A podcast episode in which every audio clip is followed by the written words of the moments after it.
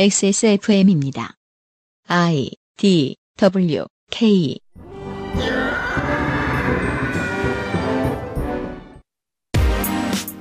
그 아실의 유승균 PD입니다.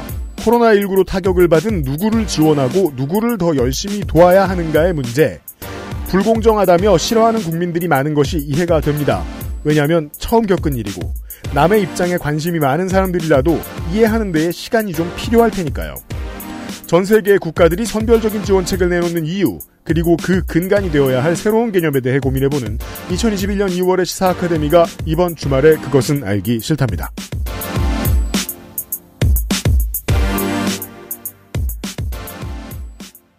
좋은 주말 되십시오. 지구상의 청취자 여러분. 제가 주초, 주중에 말씀드렸던 대로 시끄러운 미국인을 조심하시고요. 그들은 그래야 할 사정이 있으니까요. 윤세민 에디터고요. 네, 안녕하십니까. 잠깐 나와고 좀 이따가 갈 겁니다. 잠시 후에 시사 아카데미의 이야기는 음, 재미가 꼭 없는 건 아닙니다. 아주 어, 시류에 맞춘 이야기고요.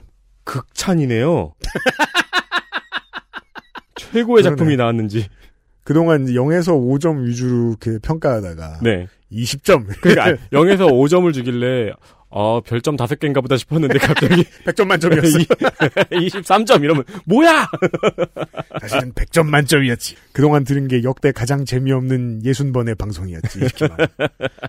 들어두시면 좋은 이야기고요. 어, 실제로 그런 생각이 듭니다.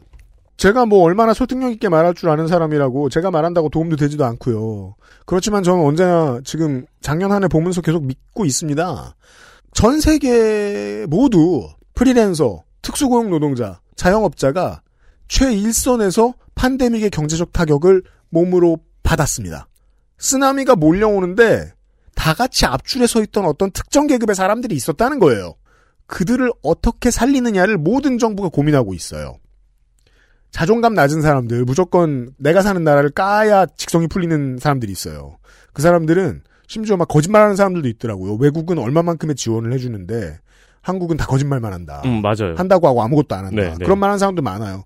그 사람들은 본능적으로 자기 커뮤니티의 자존감을 낮춰야 자기의 지적 허용이 채워진다고 생각하는 사람들이기 때문에 그런 말씀까지 믿으실 필요는 없어요. 네. 다만 전 세계의 모든 국가가 이걸 고민하고 있고 여기에 돈을 얼마나 쓸 것인지에 대해서 진지하게 논의하고 있다. 음. 홍남기 부총리는 그 심정을 모른다. 네. 라는 것까지만 얘기를 해두죠. 그렇다면 모든 나라가 인류가 동시에 갑자기 작년에 동시에 인구문을 시작했잖아요. 그럼 아직 구체적으로 잘 모를 거 아니에요. 그렇죠. 뭘 어떻게 도와? 누굴 도와야 돼? 이 문제에 대한 고민을 소장이 했습니다.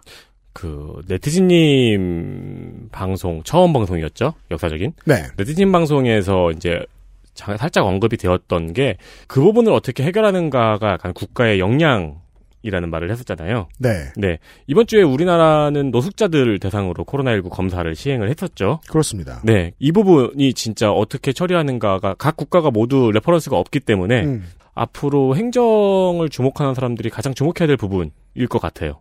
첫 단추를 꿰는 시간입니다. 잠시 후에 시작하죠.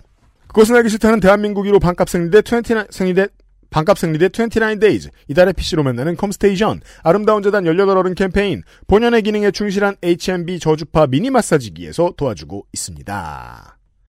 XSFM입니다. 비싸지 않아도 충분히 안전한 우리는 그런 생리대가 필요합니다. 발암물질, 유해성분 불검출 인증 완료. 소중한 당신을 위해 만들었습니다. 놀라운 가격 2,500원으로 만나는 100만 팩, 5만 건의 후기가 인증한 가장 안전한 생리대. 대한민국 1호 반값 생리대 29days. 엑세스몰에서 만나보세요. 아빠, 앞으로 얼마나 더 가야 돼?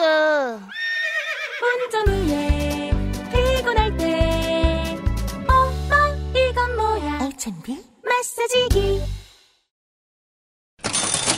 H&B 미니 마사지기를 고민해 보세요. 무엇보다 강력한 부착식 저주파 마사지기! H&B 미니 마사지기. 독- 일본 애니메이션 주인공이 나와서 말을 했네요. 그렇, 아, 이게 임팩트가 좀 필요할 것 같아서요. 네. 종종.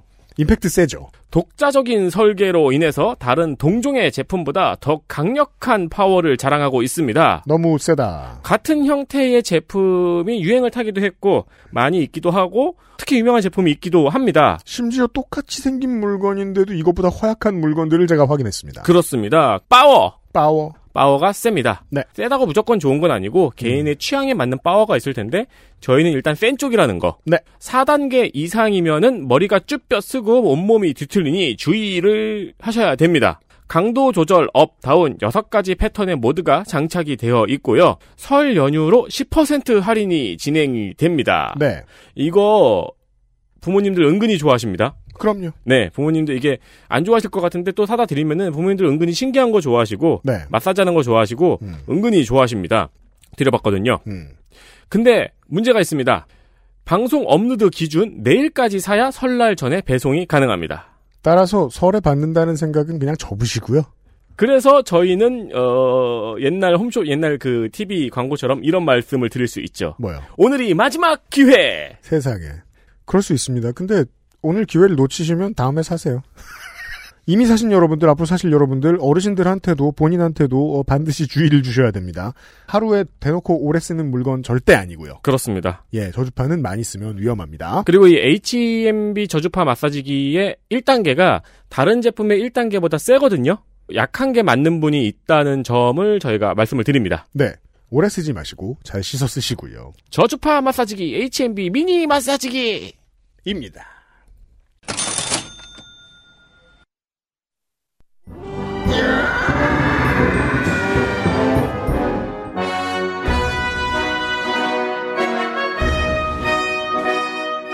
학구적인 정치 탐방 시사 아카데미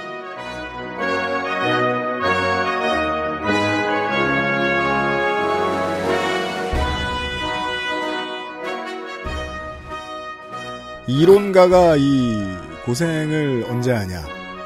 이론을 넘어선 거의 대부분의 경우입니다. 특히나 아, 사업은 저도 정치병자입니다만 정치병자들이 욕먹을 방식으로 표현할 수 있습니다. 가장 중요할 때만 진보적이면 됩니다. 보통은 보수적 가치를 잘 따라야 됩니다. 긍정적인 측면에서는요. 아, 잘 버티고 잘 다독이고 잘 수비해야 사업이 안 망해요. 그 수업을 아주 혹독하게 치르고 있는 조성주 소장이에요. 어서 오세요. 네, 반갑습니다. 혹독하게 치르고 있는 조성주입니다. 마치 그 팬데믹의 초입에 네. 부패를 차린 듯한 그런 괴로움이죠. 네, 그렇습니다. 제가 생각했던 것보단 꽤 오래 버티고 있다. 그리고 그 이상으로 더 오래 버틸 거예요. 어 진짜요? 네. 그런 거짓말은 정치할 때 하는 거고요. 아닙니다. 네. 한국이 기업하기 힘든 나라라는 거를 뼈저리게 느끼고 있습니다. 경총맛 조성주 소장과 오늘 이번 주에 들을 얘기는 뭡니까? 네. 3차 유행을 힘들게 건너고 있습니다. 네, 그러나 또 희망의 또 어, 목소리도 들려오죠. 백신 이야기가 있고요.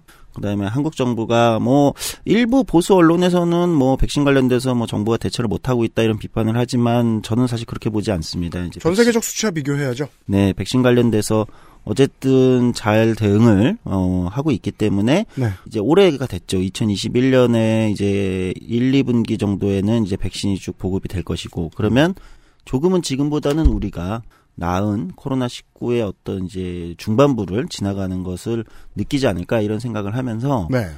그런 상황에서 지금쯤은 한번 이야기를 해보자. 지금까지는 음.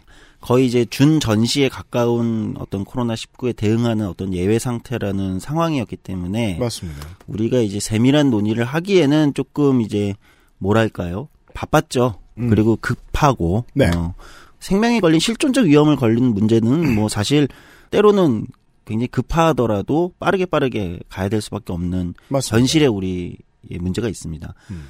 그러나 이제 우리가 조금은 희망의 목소리가 들려오는 이 시점에는 오히려 우리가 그러면 그동안 우리가 코로나19 상황에서 이야기 나누지 못했던 음. 또는 약간은 밀어놨던 문제들을 슬슬은 우리가 좀 얘기해 볼 때가 되지 않았는가.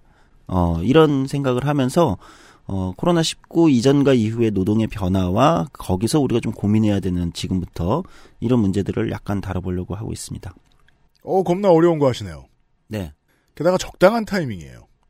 네, 적당한 타이밍인지는 뭐 저는 잘 모르겠는데 이상하지 않나요? 네. 적당한 타이밍인 경우가 없는데 시사 아카데미는 네, 좋아요.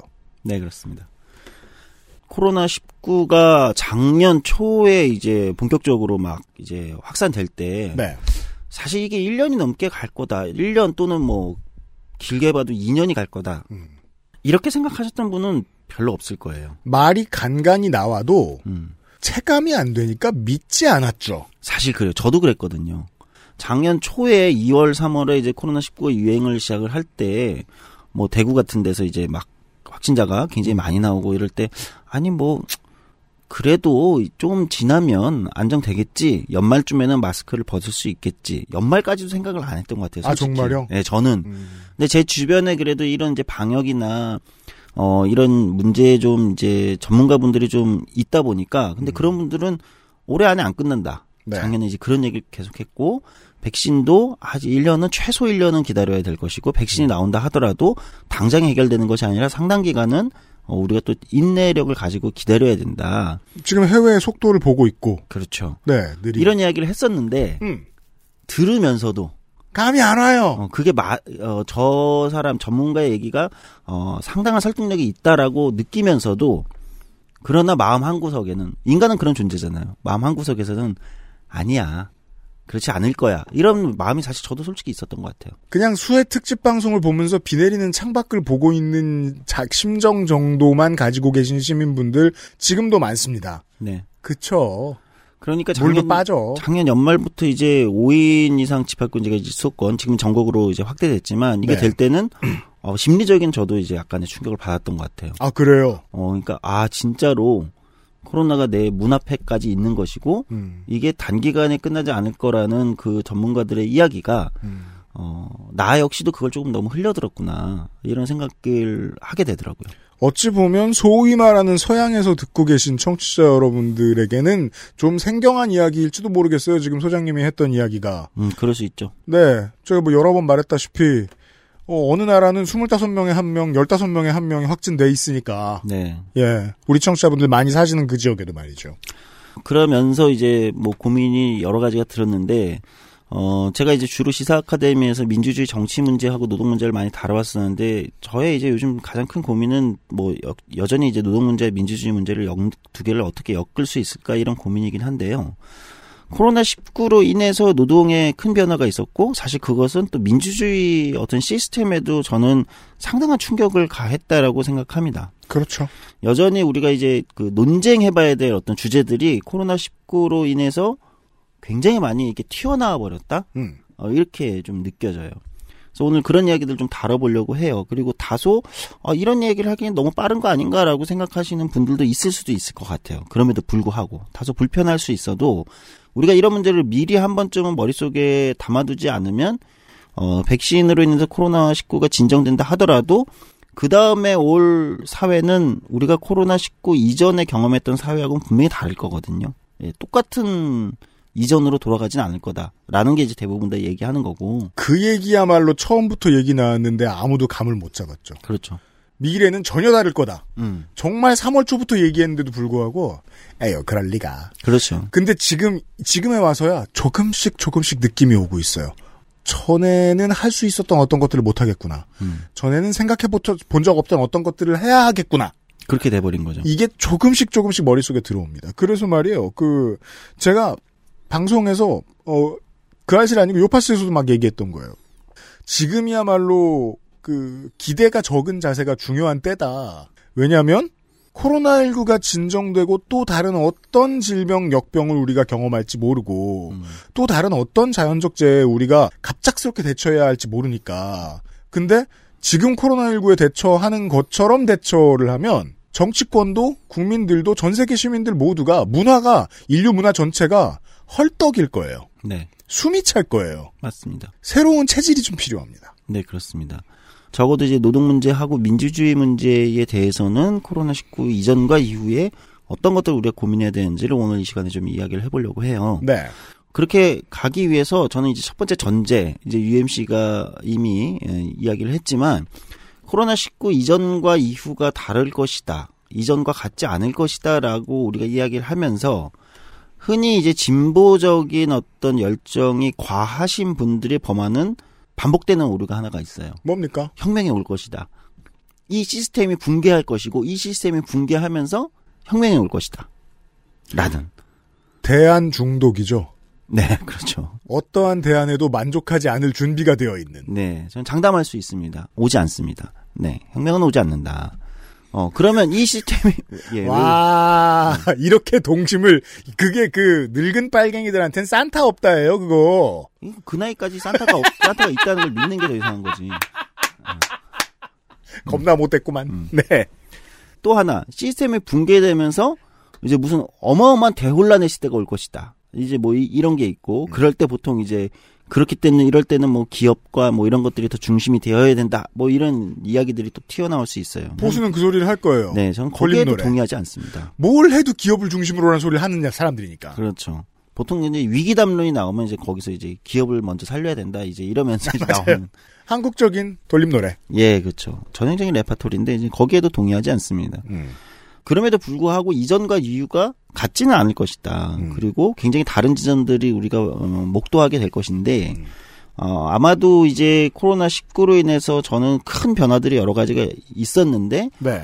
가장 큰 변화를 맞이하는 영역 중 하나가 바로 노동의 영역이 아닐까 저는 생각을 합니다. 이미 많은 분들이 경험하고 있습니다. 네. 그리고 뭐 앞선 에피소드들에서도 이제 왜 그런 담론들이 뭐 전국민 고용보험이나 또 지난번에 다뤘던 이제 전국민 노동법이나 이런 담론들이 나오는 이유도 분명히 이제 코로나 19가 그 담론 논의를 계기가 됩니다. 강력하게 촉발했다는 거죠. 네. 예. 그 배경에는 촉발했다는 것은 이전과 이유가 같지 않기 때문에 새로운 어떤 대안이 필요하다 이런 이제 고민이었기 때문에 맞아요. 나온 거죠. 네. 그러니까 어떻게 보면 노동의 영역에 있어서 코로나 19는 이렇게 이런 얘기가 또 있어요. 코로나 19라는 팬데믹 사태로 인해서 노동에 큰 변화가 왔다. 이렇게 얘기하는 사람도 있거든요. 네. 음, 저는 절반만 동의합니다. 어, 오늘 제가 굉장히 이런 식으로 얘기하니까 이제 시니컬한 것 같은데 그렇진 그렇진 않고요. 저는 이제 네. 낙관적인 사람이에요. 네. 절반만 동의해요. 네, 동심을 짓밟을 뿐이지 낙관적인 사람입니다. 그러니까 동심을 내가 싫어하는 것 같아요. 네, 제가 뭐 저도 이렇게, 그래요. 예. 네. 근데 어쨌든 어 무슨 얘기냐면 네. 코로나 19로 인해서 노동에 큰 변화들이 있는 건 맞지만 음. 그 노동의 변화는 코로나 19 이전에 일정 정도는 예정돼 있었던 변화기도 해요. 음, 음, 일정 음, 정도는 그리고 우리 사 정확히는 단순히 기술 발전이나 과학 기술의 어떤 발달로 인해서 예, 이제 뭐한 10년 후의 미래가 닥쳐올 건 문제들이 코로나 19로 인해서 앞으로 2년 후, 3년 후로 땡겨졌다. 여기까지는 뭐 동의할 수 있을 것 같아요, 우리가. 저희가 그, 저, 21년 첫 주 목요일에 뉴스 roundup 때 제가 그 말씀드렸던 이야기인데, 김해 경전, 아, 김해가 아니죠. 김포 경전철에 나왔던 사고의 문제들 중에, 아직까지도 역사당 한 명밖에 없는 무인 시스템을 딱 대놓고 지적하는 언론이 그렇게 많지 않아서 좀 섭섭했었어요. 네.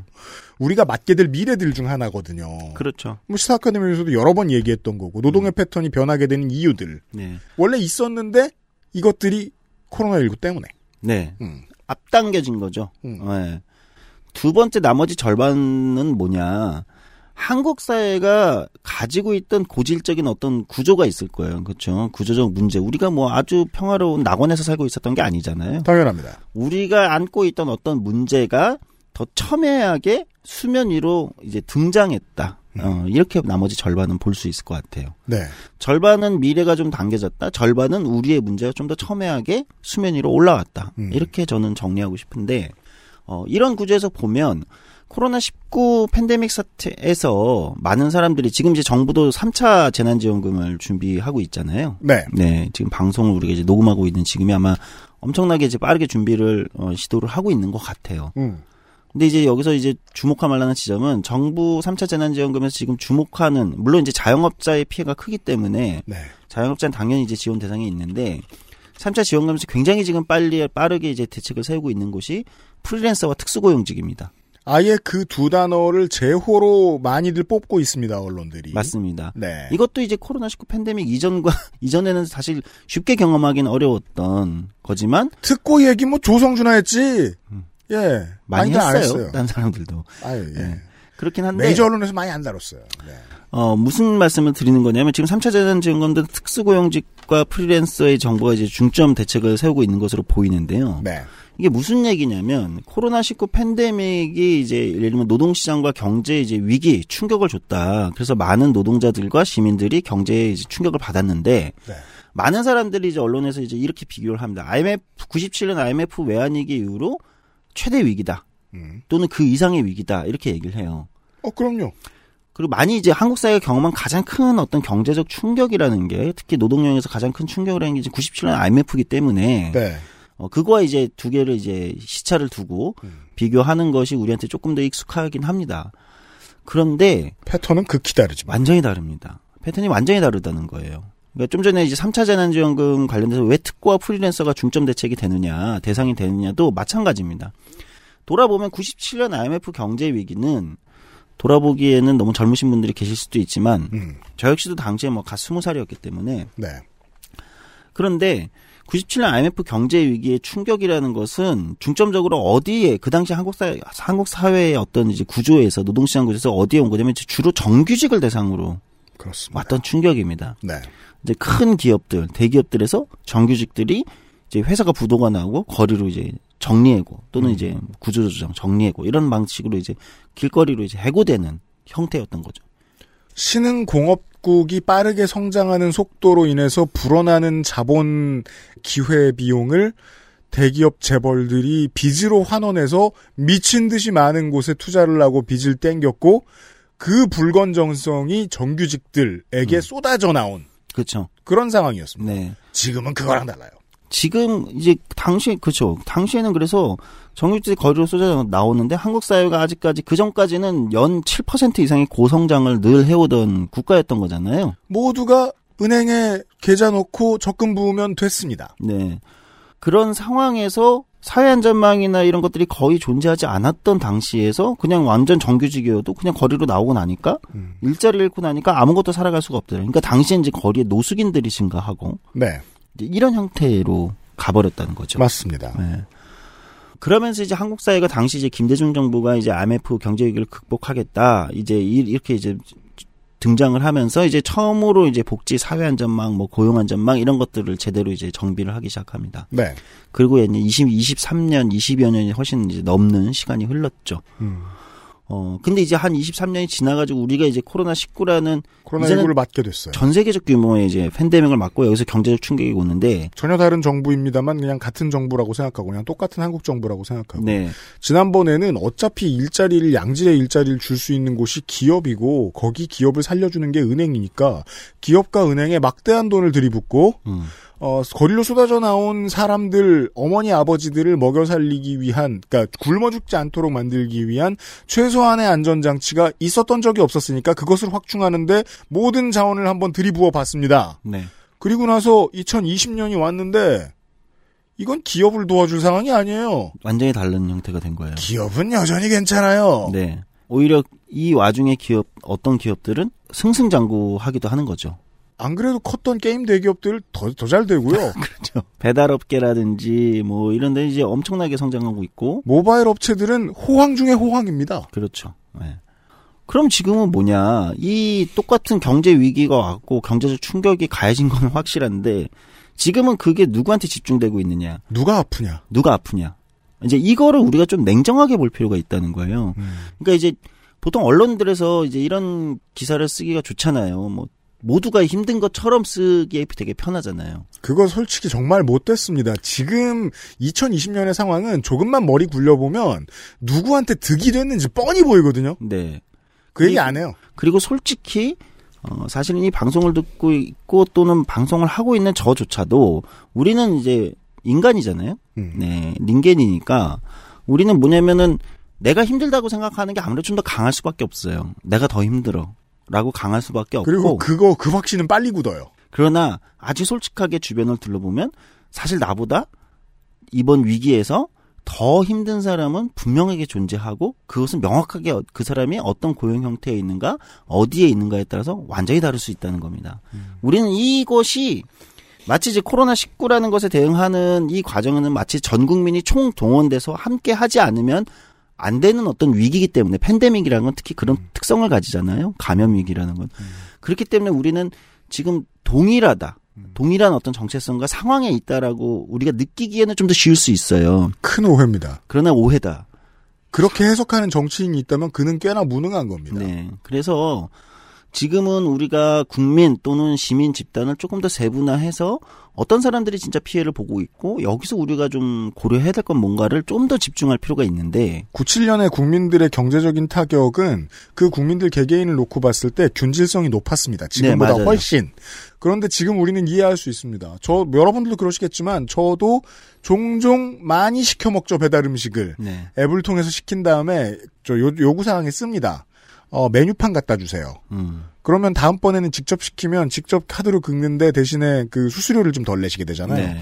맛있으면 그렇게, 그러니까 맛없어도 그렇게 합니다. 어느 날은 자주 시켜 먹는 데다 시켜 먹은 다음에, 어, 평상시처럼 문 앞에 놓고 가주세요. 음. 라고 써놨어요. 네. 근데 굳이 문을 똑똑 두들기시는 거예요. 음. 심지어 그 배달하시는 분은 좀 전에 저한테 전화해서 여기가 어딘지 모르겠다고 설명해달라고까지 했거든요. 겁나 초짜죠? 음. 저는 그래서 화가 날 대로 화가 났어요. 요구사항을 아무것도 안 지키는구만. 문을 열어서 짜증은 못 내겠지만 그래도 화가 나니까 문을 열어서 봤어요. 그랬더니 어, 요구사항대로 음식을 두고 내려가시면서 이 아주머님이 새해 복 많이 받으시고 이렇게 한마디 하시고 내려가요. 거기서 갑자기 미안해지는 거예요. 그렇죠. 이분이 뭘 겪었는지 어느 정도까지는 알 것 같거든요. 음. 이 직업도 처음 해보신 거죠, 라이더도. 그렇겠네요. 다른 직업에서 흘러 들어오셨겠죠. 네. 경제적인 많은 피해는 모두가 겪는 팬데믹 위기에서 상당수의 자영업자와 특고들이 짊어지고 가고 있습니다. 맞습니다. 얘기하려고 그런 거죠? 그렇습니다. 오케이. 음. 아직 가진 마세요. 결론은 모르니까 제가. 음. 저도 최근에 자영업을 하나 창업한 사람으로서. 근데 슬프게도 갑자기 얘기가 딴 데로 가지고. 쌤통이다. 네. XSFM입니다.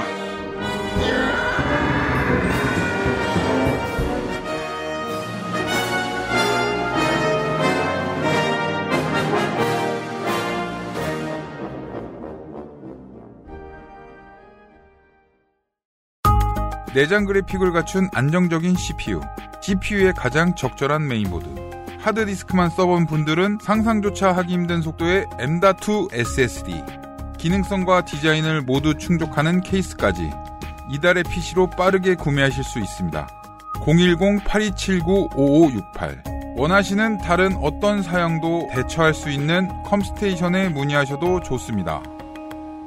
주식회사 컴스테이션 홀로 어른이 되어야 하는 아이들을 위해 함께 해주세요. 아름다운 재단은 18 어른의 건강한 자립을 응원합니다. 아름다운 재단 18 어른 캠페인. 여성 청결제를 굳이 써야 할까? 어머 얘 좀 봐. 그냥 비누나 body wash를 쓰겠다고? Y존은 청결하다고 다가 아니야. 내부의 약산성 밸런스를 유지해서 유해균이 살기 어려운 환경으로 만드는 게 중요하다고. 그럼 어떤 청결제를 써야 해? 전성분 EWG green 등급의 발암물질 유해 성분 불검출, 네 가지 유산균 발효물, postbiotics 함유까지. 말해 뭐해. 여성용품 전문 기업 29days가 있잖아. 소중한 사람들, 소중한 당신에겐 29days 여성 청결제 blossom care foaming cleanser 얘들아, 난 진짜 괜찮다. 효도할 때, 선물할 때, 어, 어, 이건 뭐야? 알찬비? 마사지기.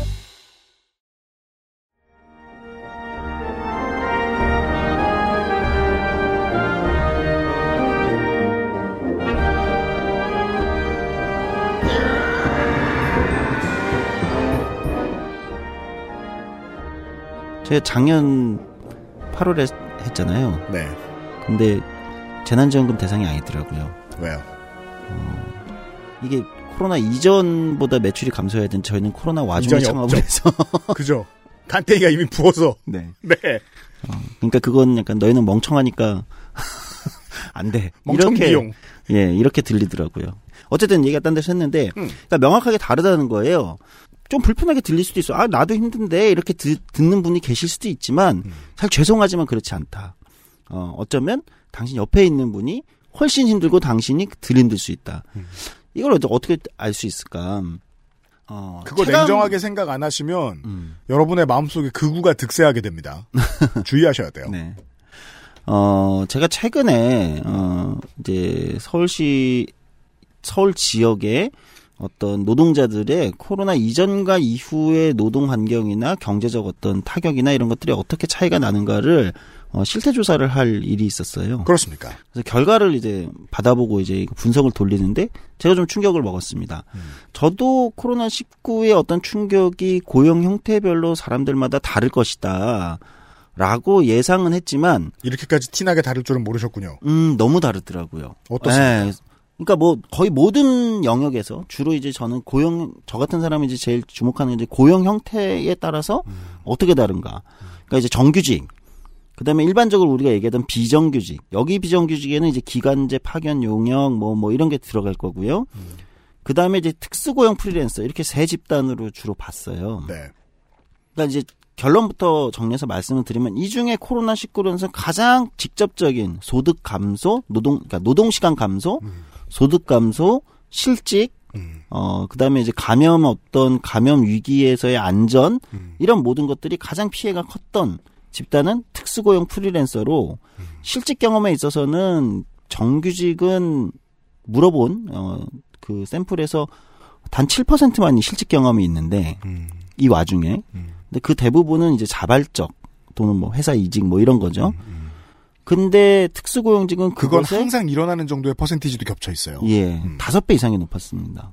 네, 비정규직 역시 네 배 이상이 높았고요. 네. 실직에 있어서도 노동시간 감소도 뭐 비교할 수 없을 정도로 두 배 이상 세 배 가까이 차이가 나고요.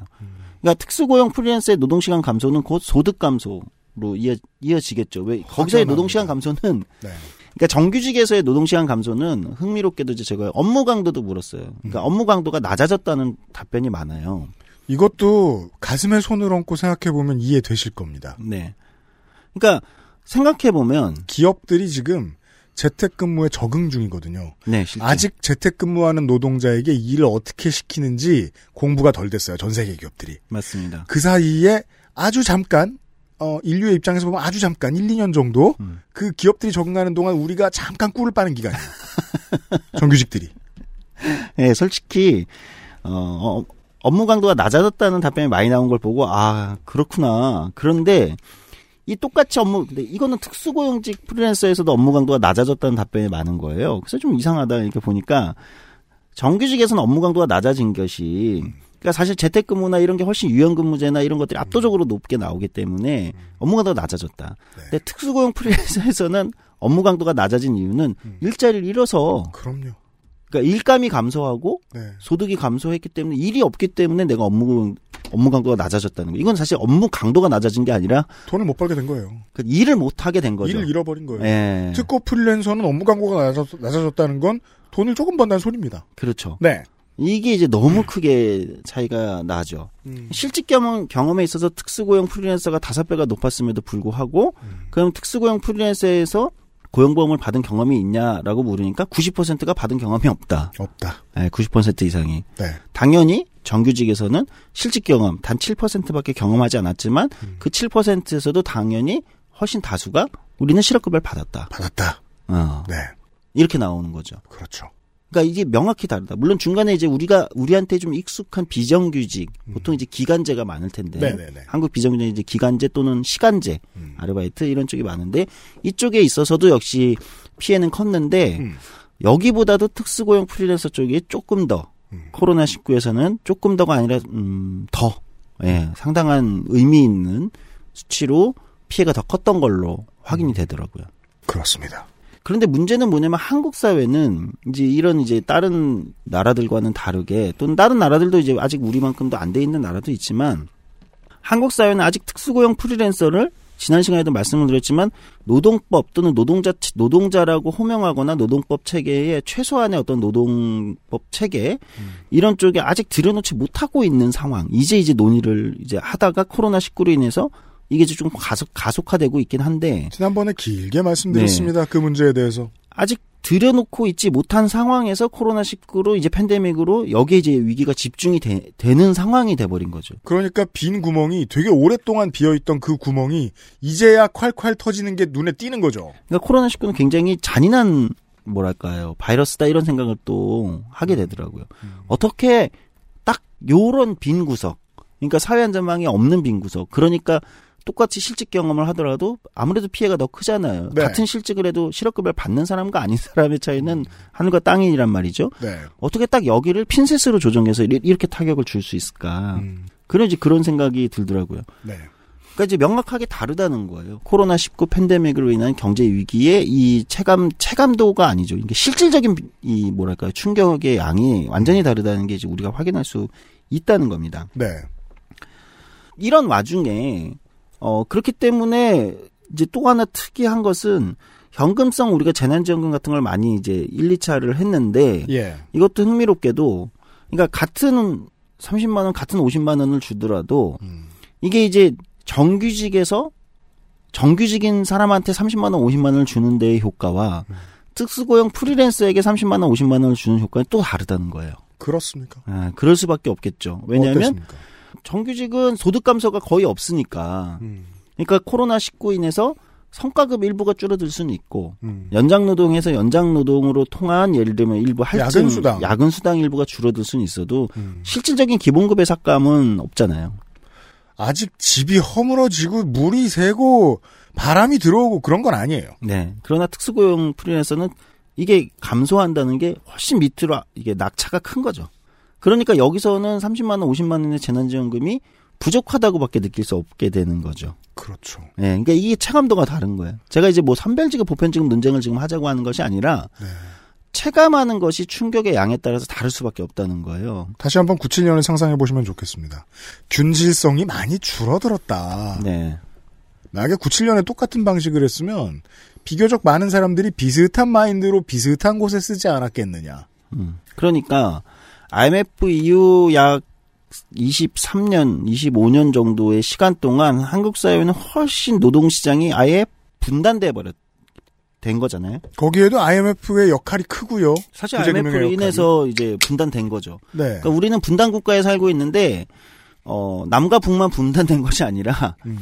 어 우리 이제 어 한국이라는 사회도 노동 시장으로 사실상 마치 휴전선이 있는 거 이상으로 분단되어 있는 그런 느낌이 뭐 들 정도로. 전 세계적 트렌드입니다만. 네, 맞습니다. 근데 한국이 이제 유단이 심하고 그 사이에 낙차가 큰 거죠. 그런 와중에 이제 코로나 19가 이제 이 피해를 분단의 나머지 한쪽에 이제 굉장히 강력하게 피해를 줬다는 것이 이제 여러 가지 수치로 이제 지금쯤 와서 확인이 되고 있는 상황이다 이렇게 말씀을 드립니다. 어, 그런 와중에 어떤 논의들이 이제 새롭게 등장하기 시작하냐면 이제 여기서부터 좀 우리가 또 고민해야 될, 될 것은 그러다 보니까 이제 필수 노동자라는 이야기를 한번 들어보신 적이 있으실 거예요. 네. 그러니까 이제 필수 노동자라는 개념이 이제 이건 뭐 한국에서만 등장한 게 아니라 지금 미국이나 유럽에서도 필수 노동자라는 개념이 등장합니다. 한국에서는 필수 노동자라는 말을 쓰고 있고 어, 미국이나 유럽에서는 이제 essential worker 또는 key worker라고 보통 이야기하죠. 그러니까 뭔가 필수적인 어떤 일을 하는 네. 어, 노동자 키 워커다. 뭐 이제 어떤 거냐면 이런 재난 상황에서 이런 형태의 이런 일을 하던 사람들이 예를 들면 지금 말씀드린 필수 노동자에 들어가는 사람들은 뭐 예를 들면 보건의료 영역에서 일하시는 노동자들, 돌봄 노동자, 배달, 택배, 환경미화 노동자. 그러니까 이 사람들의 노동이 없으면 도시가 제대로 기능으로 돌아가지 않는. 음. 그렇죠.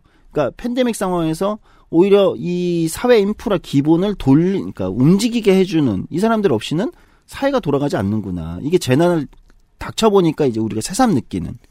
그러니까 팬데믹이나 이런 재난이 없던 시기에는 저숙련 노동, 음. 이란 이름으로 어 노동 시장에서 굉장히 이제 뭐랄까 평가가 저하되던 평가 저평가되던 노동인데 음. 재난 상황에 오니까 이 노동들이 오히려 키워커, 그렇죠. essential worker로 얘기가 된다는 거죠.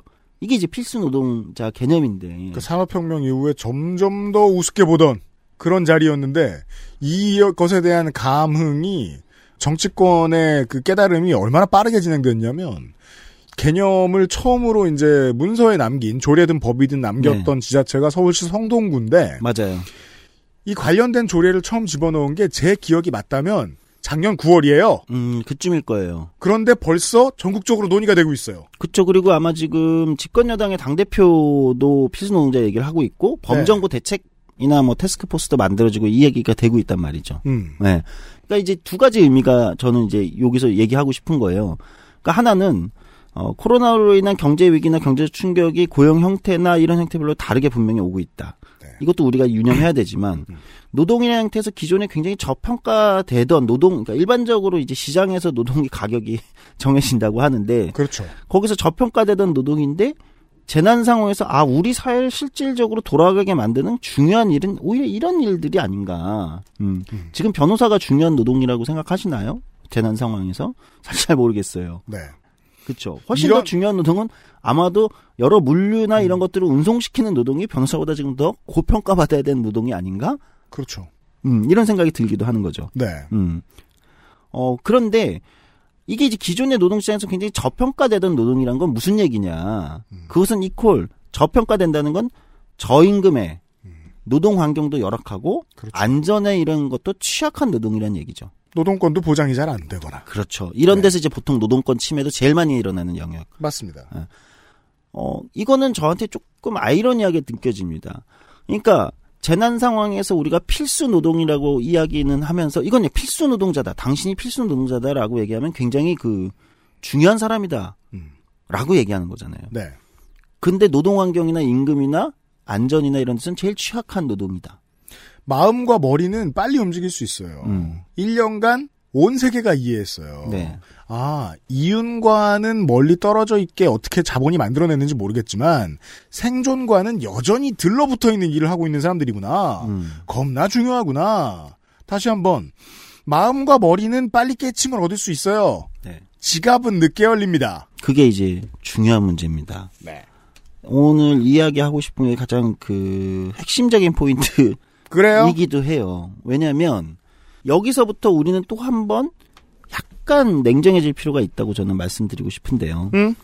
그러니까 그래서 이게 필수 노동이라고 중요해졌기 때문에 성동구가 이제 굉장히 포문을 잘 열었고 네. 이제 지금은 이게 확장돼서 뭐 전국적으로 그리고 이제 뭐 청와대나 아니면 전 각 부처들까지도 필수 노동자의 지원 대책이나 이런 걸 마련을 하고 있어요.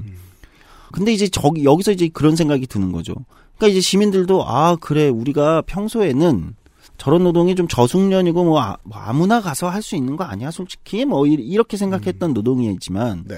아 고마운 노동이구나 재난 상황에서 우리 사회를 오히려 유지시켜주는 고마운 노동이나 고마움은 느낄 수 있죠. 그러나 UMC가 이게 지적했던 대로 이게 고마움을 느끼지만 지갑을 여는 문제로 가게 되면 자 여기서 앞에 우리가 얘기한 착시가 다시 어 작동할 위험성이 저는 크다고 봅니다. 뭐냐면 어 근데 이들은 노동권도 취약하고 임금도 낮고 안전에도 취약하다고 얘기하는데 그래서 이걸 올려야 돼.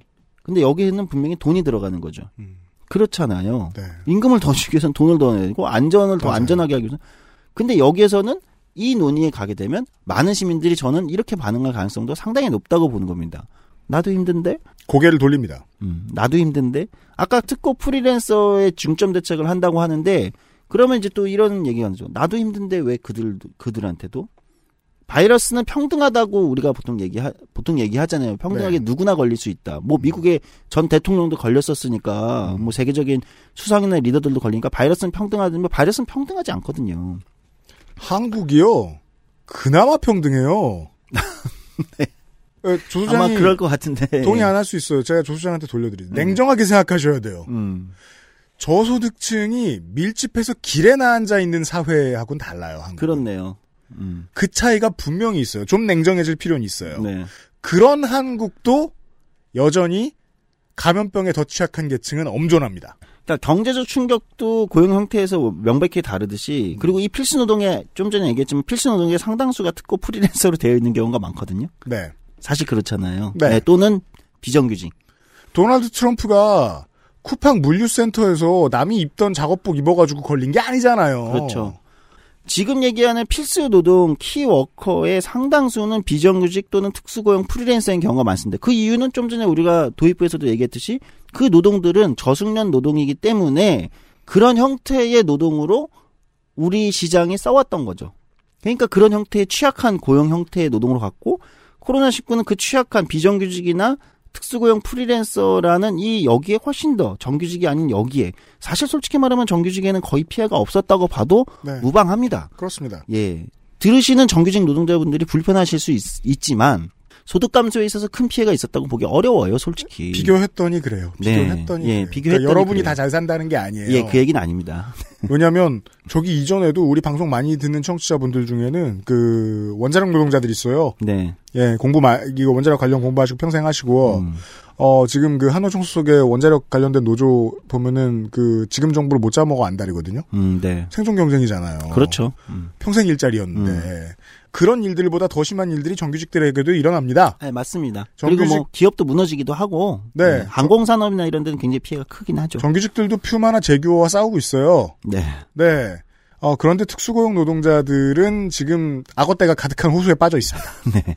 네. 네. 그건 좀 아주 좋은 비유인 것 같아요. 오케이. 어, 그런 상황이 있다는 거죠. 그래서 다시 필수 노동자 얘기로 돌아오면 음.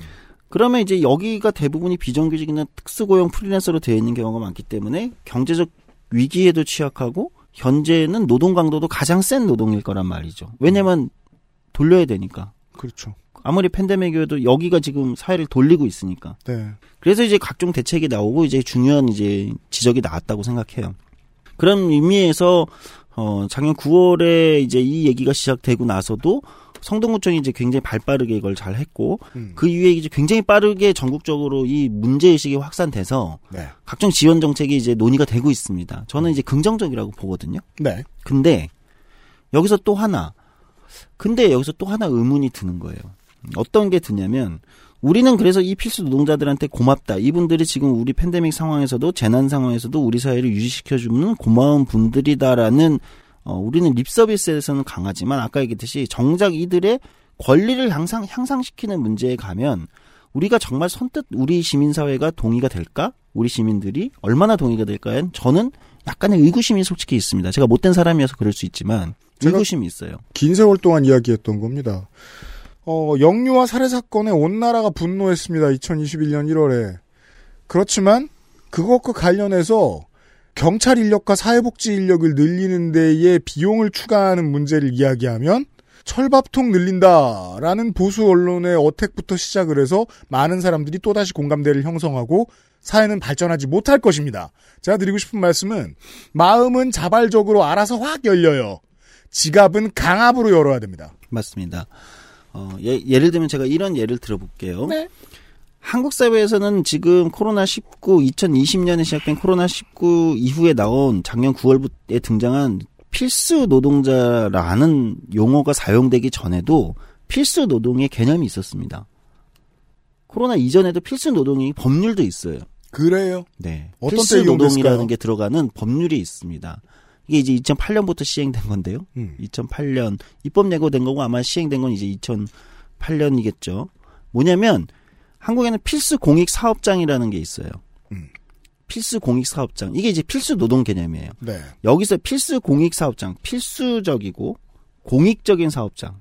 평원. 공익의 필수적인 사업장이기 때문에 여기서 일하는 노동자들은 파업권을 제한당합니다. 운수 운송 인프라. 맞습니다. 어, 뭐냐면 2008년 1월부터 시작된 건데 철도, 그다음에 지하철 같은 도시철도, 항공 운수, 수도, 전기, 가스, 석유, 병원, 혈액 공급, 한국은행도 아마 들어갈 거예요. 통신, 그다음에 이제 우정, 그러니까 우체국이죠. 네.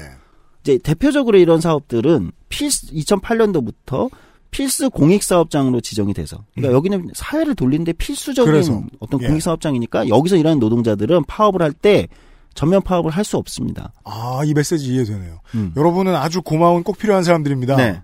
즉 머슴. 뭐 그건 너무 과하고 그따위 마인드 같은데. 네, 네. 네. 그러니까 이렇기 때문에 사실 파업권이라는 건 우리 헌법 기본권이잖아요. 그렇죠. 그렇죠. 헌법에 노동 3권에 그 명시되어 있는 기본권인데 여기에 있는 노동자들은 또는 노동조합들은 파업을 전면 파업을 할 수가 없어요. 부분 파업, 그러니까 부분 파업, 공식적인 부분 파업은 아니지만 사실은 전, 전 인원이 파업을 할- 하는 것이 아니라 필수적인 인력을 남겨놓고 파업을 해야 되는 거예요. 그러니까 이게 어떤 효과를 가져왔냐면 2008년에 이 필수 공익 사업장 필수 이제 유지 업무 제도라고도 얘기하는데 이 제도가 시행되기 전에는 철도 노동자들이 파업하면 진짜 기차가 멈췄습니다. 대란이 일어났어요. 그렇죠. 그렇죠. 예, 대란이 일어났고 지하철이 파업을 하면 진짜 지하철이 안 다녔어요. 음, 거의 안 다녔어요. 그게 됐어요. 네. 그러나 이 사, 이 제도가 시행돼서 필수 공익 사업장이기 때문에 음. 여기서는 파업이 제한되니까 필수 유지 인력을 남겨놓고 파업을 한다는 거잖아요. 그렇죠. 그럼 필수 유지 인력을 남기 필수 유지 인력의 규모가 어느 정도냐에 따라서 사실 이거를 이제 이 위원회에서 정하기도 하는데 그러니까 그 이유를 여러분들도 아마 느끼실 거예요. 철도 노조가 파업을 했다는데 지하철 노조가 파업을 했다는데 어디 병원이 파업을 했다는데 병원은 좀 다르지만 철도 노조 대표적인데 철도 노조 그 사이에도 파업 여러 번 했거든요. 티안 근데? 사실 별로 안 느껴지는 거예요. 그래서 보수 언론이 음. 아무리 가서 불편함을 리포트하려고 그래도 잘 안 되죠. 시민들이 불편하지가 않으니까 네. 거짓말을 많이 넣어야 됐어요. 네. 그러다 보니 네. 한쪽에서는 이게 이제 한쪽에서는 이렇게 사용될 수 있는 거예요. 봐라 시민 맨날 보수 언론에서 시민을 볼모로 잡은 파업이라고 하지만 볼모로 안 잡힌 것 같은데 안 불편한데 이렇게 반박할 수도 있지만 그건 거꾸로 무슨 얘기로 또 위험하게는 어떤 얘기로 쓰일 수 있냐면 그만큼 파업권이 제한됐다는 거예요. 그러니까 그 노동자들이 기본권을 제한받는 파업을 통해서 뭔가 위력을 행사해야 어떤 협상에서 우위에 쓰는 거잖아요. 그게 이제 우리가 파업 파업권을 주는 이유잖아요. 네. 어, 노동 기본권으로. 그런데 그게 작동하지 않는다는 거죠. 그게 작동하지 않기 때문에 이 노동자들이 협상력은 굉장히 낮아질 수밖에 없는. 그러니까 위력적이지 않은 거예요. 파업이라는 게. 노동 상권 중에 하나를 사실상 박탈당한 거나 마찬가지라는 거죠. 우리는 언제나 기초로 돌아가야 됩니다. 내가 누군가하고 대화가 돼야겠어요. 이거는 게임 용어입니다. 음. 대화가 되는 병력을 가지고 붙어야겠어요. 그랬는데 어, 점심시간 한 시간을 내서 사옥 앞에 모여가지고 노래만 부르고 헤어지는 거 이상은 할 수가 없대. 그 병력으로 무슨 대화가 됩니까? 피떡이지. 그렇죠. 싸울 수 없습니다. 네. 네. 자, 다시 돌아가서 이게 이제 코로나19 이전에 2008년도부터 한국에서 있었던 필수공익 사업장이라는 어떤 제도인데 필수 유지 업무 제도라는 제도인데 그러면서 사실상 기본권의 일부를 제한당한 거죠. 그럼 다시 돌아와서 근데 코로나19가 터져서 팬데믹이 터져서 우리는 지금 필수 노동자라는 중요한 개념을 다시 맞이하고 있습니다. 그러면 여기서 질문을 던지는 거예요. 저같이 삐딱한 사람들한테는 그러면 이전에 있던 사람들의 노동은 필수 노동, 그것도 필, 사회의 필수적인 노동이라고 해서 거기는 심지어 우리가 기본권까지 제한을 하고 있는데 지금 있는 필수 노동과는 뭐가 다른 거지? 혹여 저같이 삐딱한 사람이 또는 더 저보다 더 삐딱한 UMC 같은 사람이 응? 그러면 혹시 이것은 지금 있는 필수 노동이 우리가 고맙다고 하고 지원하겠다고 하면서 혹여 이것이 조금 시간이 지나면 똑같이 너희는 재난이나 위기에 필수적인 사람들이잖아. 그러니 너희든 기본권을 제한당해야 대로 갈 위험성은 없는가? 라는 질문을 사실 던져봐야 된다는 거예요. 다시 한번 고마움은 마음입니다. 마음은 자발적입니다. 지갑은 그렇게 열리지 않습니다. 예를 들면 우리가 지금 필수 노동자들 보건 의료 영역이나 돌봄이나 뭐 물류나 이런 데서 일하시는 분들이 고맙다는 말은 지금 뭐 대부분 다 할 수 있습니다. 무슨 캠페인도 하잖아요. 아니 중요한 캠페인이에요. 네. 대신 결과가 좋아야 돼요. 그런데 만약에 그분들이 근데 우리의 임금이 너무 낮고 우리가 너무 노동 탄압을 받고 있고 우리가 안전하지 못한 환경에 일하고 있어서 우리 파업해야겠어라고 돌봄 노동자들이 파업을 한다. 그러면 우리는 과연 그것에 얼만큼 동의를 할 수 있을 것인가? 우리 사회가. 돌을 던질 겁니다. 그러면서 이런 얘기가 나오겠죠. 지금 재난 상황에 시민들의 안전과 생명을 볼모로 파업을 하다니. 라는 말이 또 나올 거란 말이죠. 교회처럼 취급할 가능성이 높습니다. 네. 왜냐하면 시민들도 불특정 다수의 시민들도 하나의 정치 이익 단체라서 자기들 이익에 맞게 말하거든요. 네. 필수 노동자가 파업권을 행사해 지금? 음. 이라고 우리는- 반응할 거예요. 우리는 지금 제가 이제 앞에 intro에서도 말씀드렸지만 우리는 코로나 19의 국민 총동원을 해서 지금 같이 일치 단결해서 이 위기에 대응을 하고 있기 때문에 어떤 이런 주- 어 뭐랄까 던져야 되는 질문들에 대해서 우리가 좀 빠르게 어 skip하고 넘어온 경향성이 있는데 이제 지금 우리는 이 논의를 진지하게 고민해봐야 돼. 이런 질문들에 대해서 우리 사회는 어떻게 답을 할 것인가? 해결책은 몰라도 아주 정확한 스팟 한 곳까지 집었습니다. 네. 짚었습니다. 필수 노동자. 네. 미래에 제가 여러 번 얘기했던 기대를 줄이고 기대 없이 살면서 미래에 무슨 일이 닥치더라도 사회가 유지되어야 한다면 내가 잘할 수 있는 일은 기껏해야 집에 가만히 있거나 많이 움직이지 않는 정도밖에 없습니다. 다른 사람들을 만날 때 최선을 다해 조심하거나 근데 말고 조심 안 하는 사람이 생기거나 부득이한 상황이 생겼을 때 이 문제를 사실상 해결해 줄 손을 음. 가진 사람들을 어떻게 대우해 줄 것인가가 미래의 열쇠입니다. 네. 그래서 우리는 이 중요한 노동, 필수 노동이라고 이야기되는 것에는 권리도 함께 가야 된다. 그들에게 어떤 권리가, 그들 스스로를 자신들을 보호하고 자신들의 권익을 향상시킬 권리, 기본권 권리에 대한 논의도 함께 진행이 되어야 되는데, 우리 이제 잠시 이제 그런 걸 잊고, 어, 있는 것은 아닌가, 또는 그것을 잊어버릴 위험성은 없는가를 봐야죠. 그러니까 미국에서 제가 이제 예전에 알린스키 몇 년 전에 할 때 말씀드렸지만 유명한 얘기가 그거죠. 미국이 2차 대전 도중에 미국의 광산 철강 노동자들이 파업을 합니다. 전쟁 중에. 사실 전쟁 중에 철강이나 이런 건 군수 물자잖아요. 동네 집에 있는 쇠도 다 걷어갔는데 무기 만들라고. 그러니까 철강 노동자들이 파업을 하는 거죠. 이게 전설적인 미국의 노동운동의 존 루이스라는 사람인데 이게 파업을 해서 전쟁 중에 파업을 해서 승리를 합니다. 어, 미국 광산 노동자들이. 어.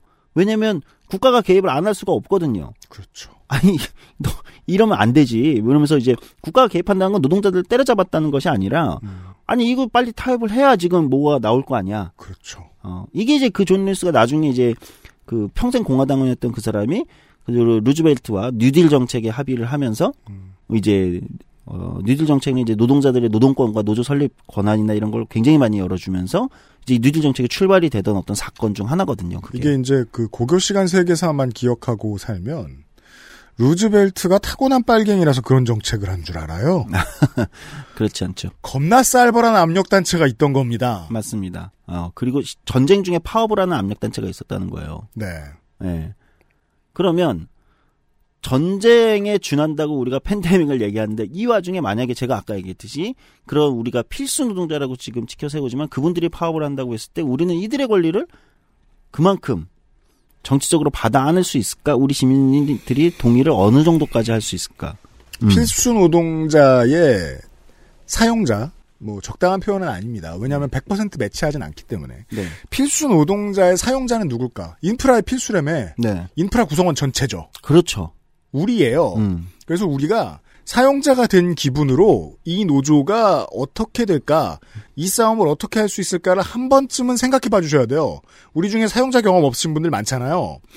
한국의 사용자들이 꽤나 철이 없습니다. 왜냐하면 대한민국이라는 시스템이 사용자가 철없어도 되게 만들어주고 있거든요. 네. 여론전 하고 민주노총 못된 놈 욕하게 만들고 이 사람들 뭐 간부의 나쁜 점이라도 트집 잡아 밝히고 생겼던 나쁜 인프라의 그 악영향 같은 걸 9시 뉴스에서 보여주고 그러면 추진동력 떨어져.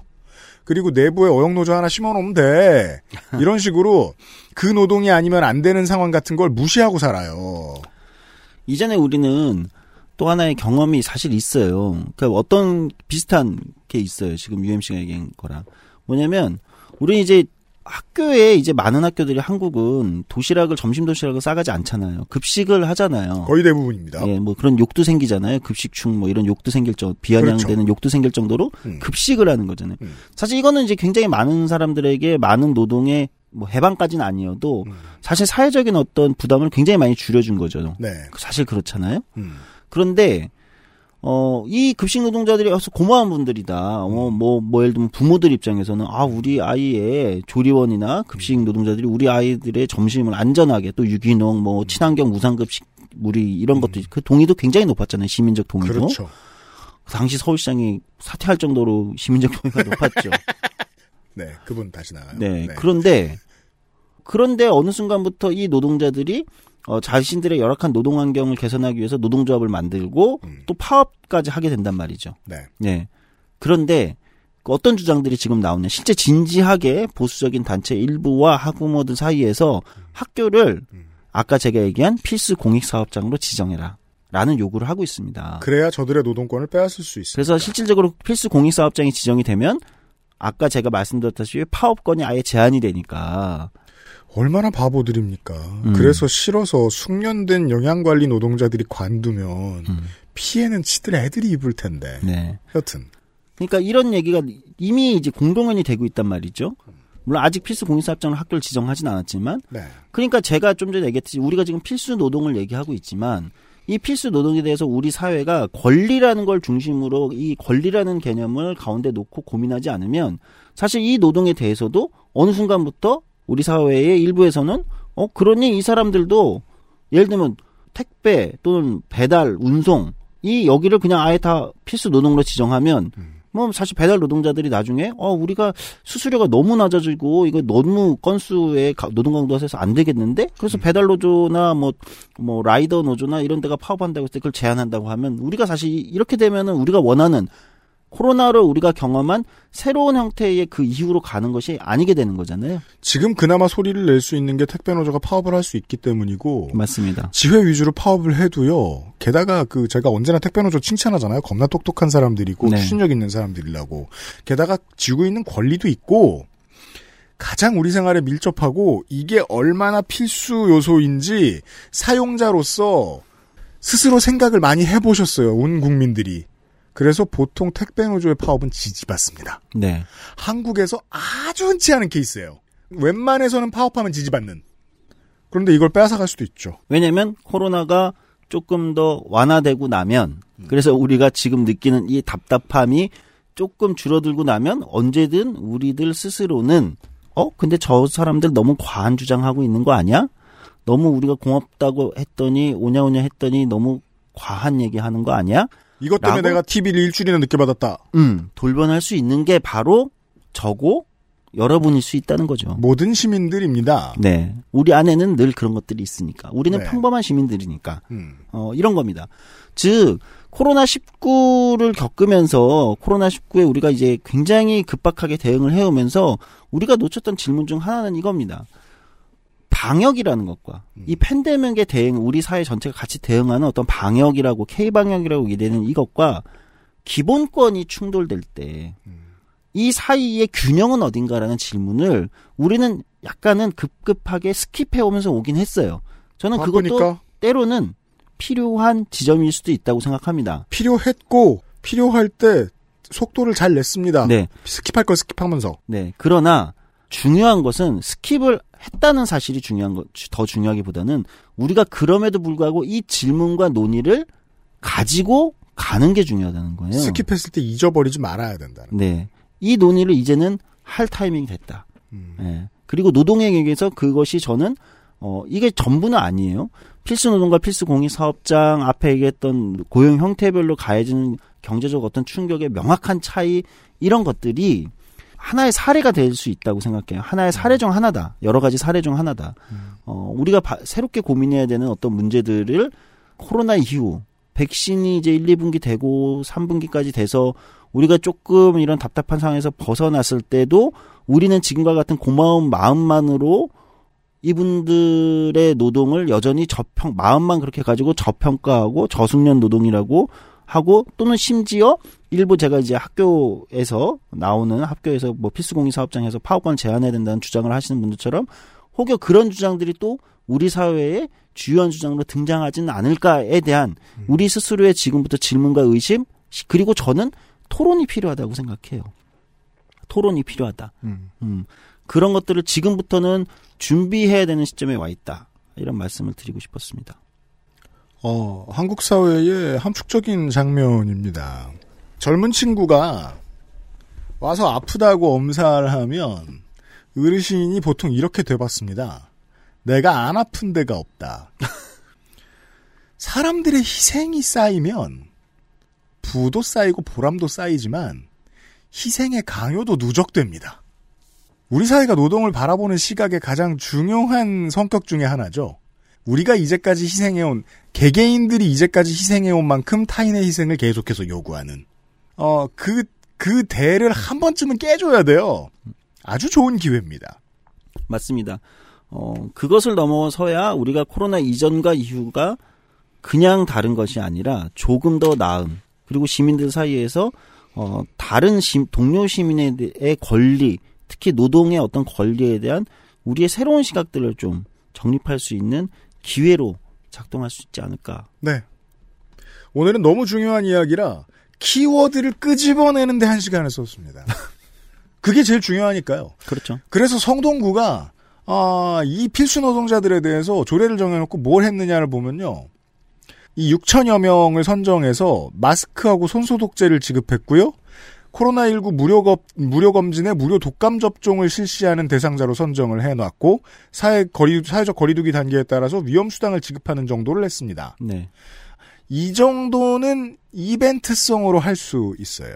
예, 문제는 이게 이제 입법이나 중앙정부의 정책이나 어떤 예산까지 가지 않으면 음. 사실은 기초지자체 차원에서는 이벤트성을 넘기가 게 이거밖에 어려울 없어요. 거예요. 현실적으로. 예. 실제로는 권한을 더 주거나 네, 밥통의 재질을 좀 바꿔주는 네, 역할을 해야 되는데 그 너무 숨차서 밀어놓은 문제들 중에는요 우리가 그 언차티드처럼 생각하셔야 돼요 겁나 빠르게 달리다 말고 좀 천천히 달릴 때 숨이 모자라지만 그래도 그때 고민해야 되는 문제들이 있어요 그 네. 얘기를 우리가 오늘 네. 들었습니다 올해 가을 겨울이 되면 이 문제가 본격적으로 논의되고 빠르게 처리돼야 할 거라고 봅니다 네. 왜냐하면 여론의 동력이 받쳐줄 마지막 타이밍일 수 있거든요. 그럴 거예요. 이거 고마운 사람들이다. 네, 저숙년이고 뭐고 밥통 재질이라도 좀 바꿔주자. 네, 권리라도 행사할 수 있게 하자. 앞으로는 이해할게. 음, 그게 지하철이든 마을버스든 사회복지 돌봄이든 네, 뭐든 간에 말이죠. 그리고 그럼 저숙년이라 치죠. 그래서 인력이 자주 바뀔 수 있어. 그래서 인력 바꾸면 될 거 아니야. 그건 나중 문제라고 생각해요, 전. 네, 그건 다른 이슈로 해결하면 되는 문제라고 생각해요. 괜찮습니까? 네, 그렇습니다.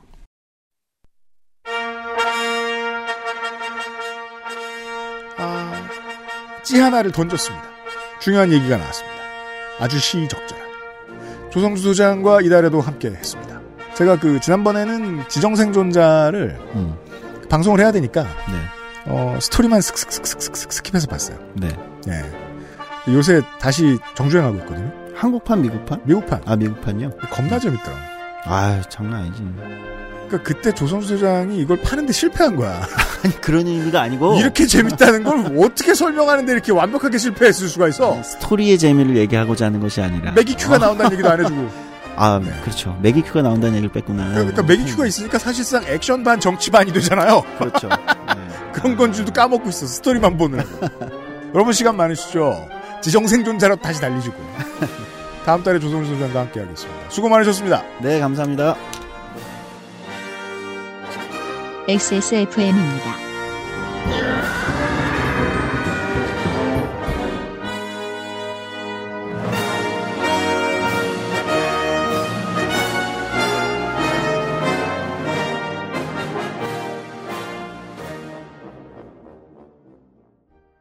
퇴소하던 날은 정말 기뻤어요.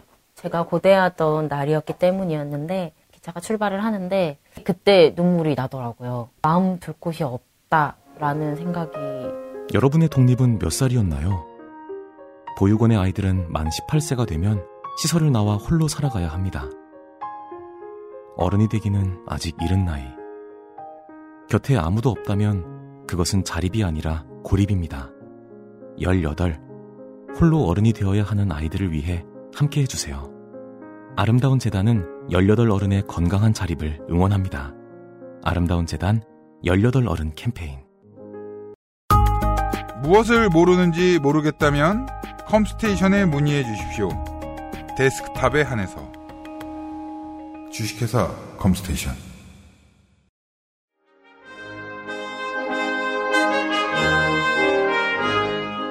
399회 그것은 알기 싫다를 마무리를 짓도록 하겠습니다. 몇 번을 얘기했었을 거예요. 그 우리도 우리 회사도 스타트업이잖아요. 네.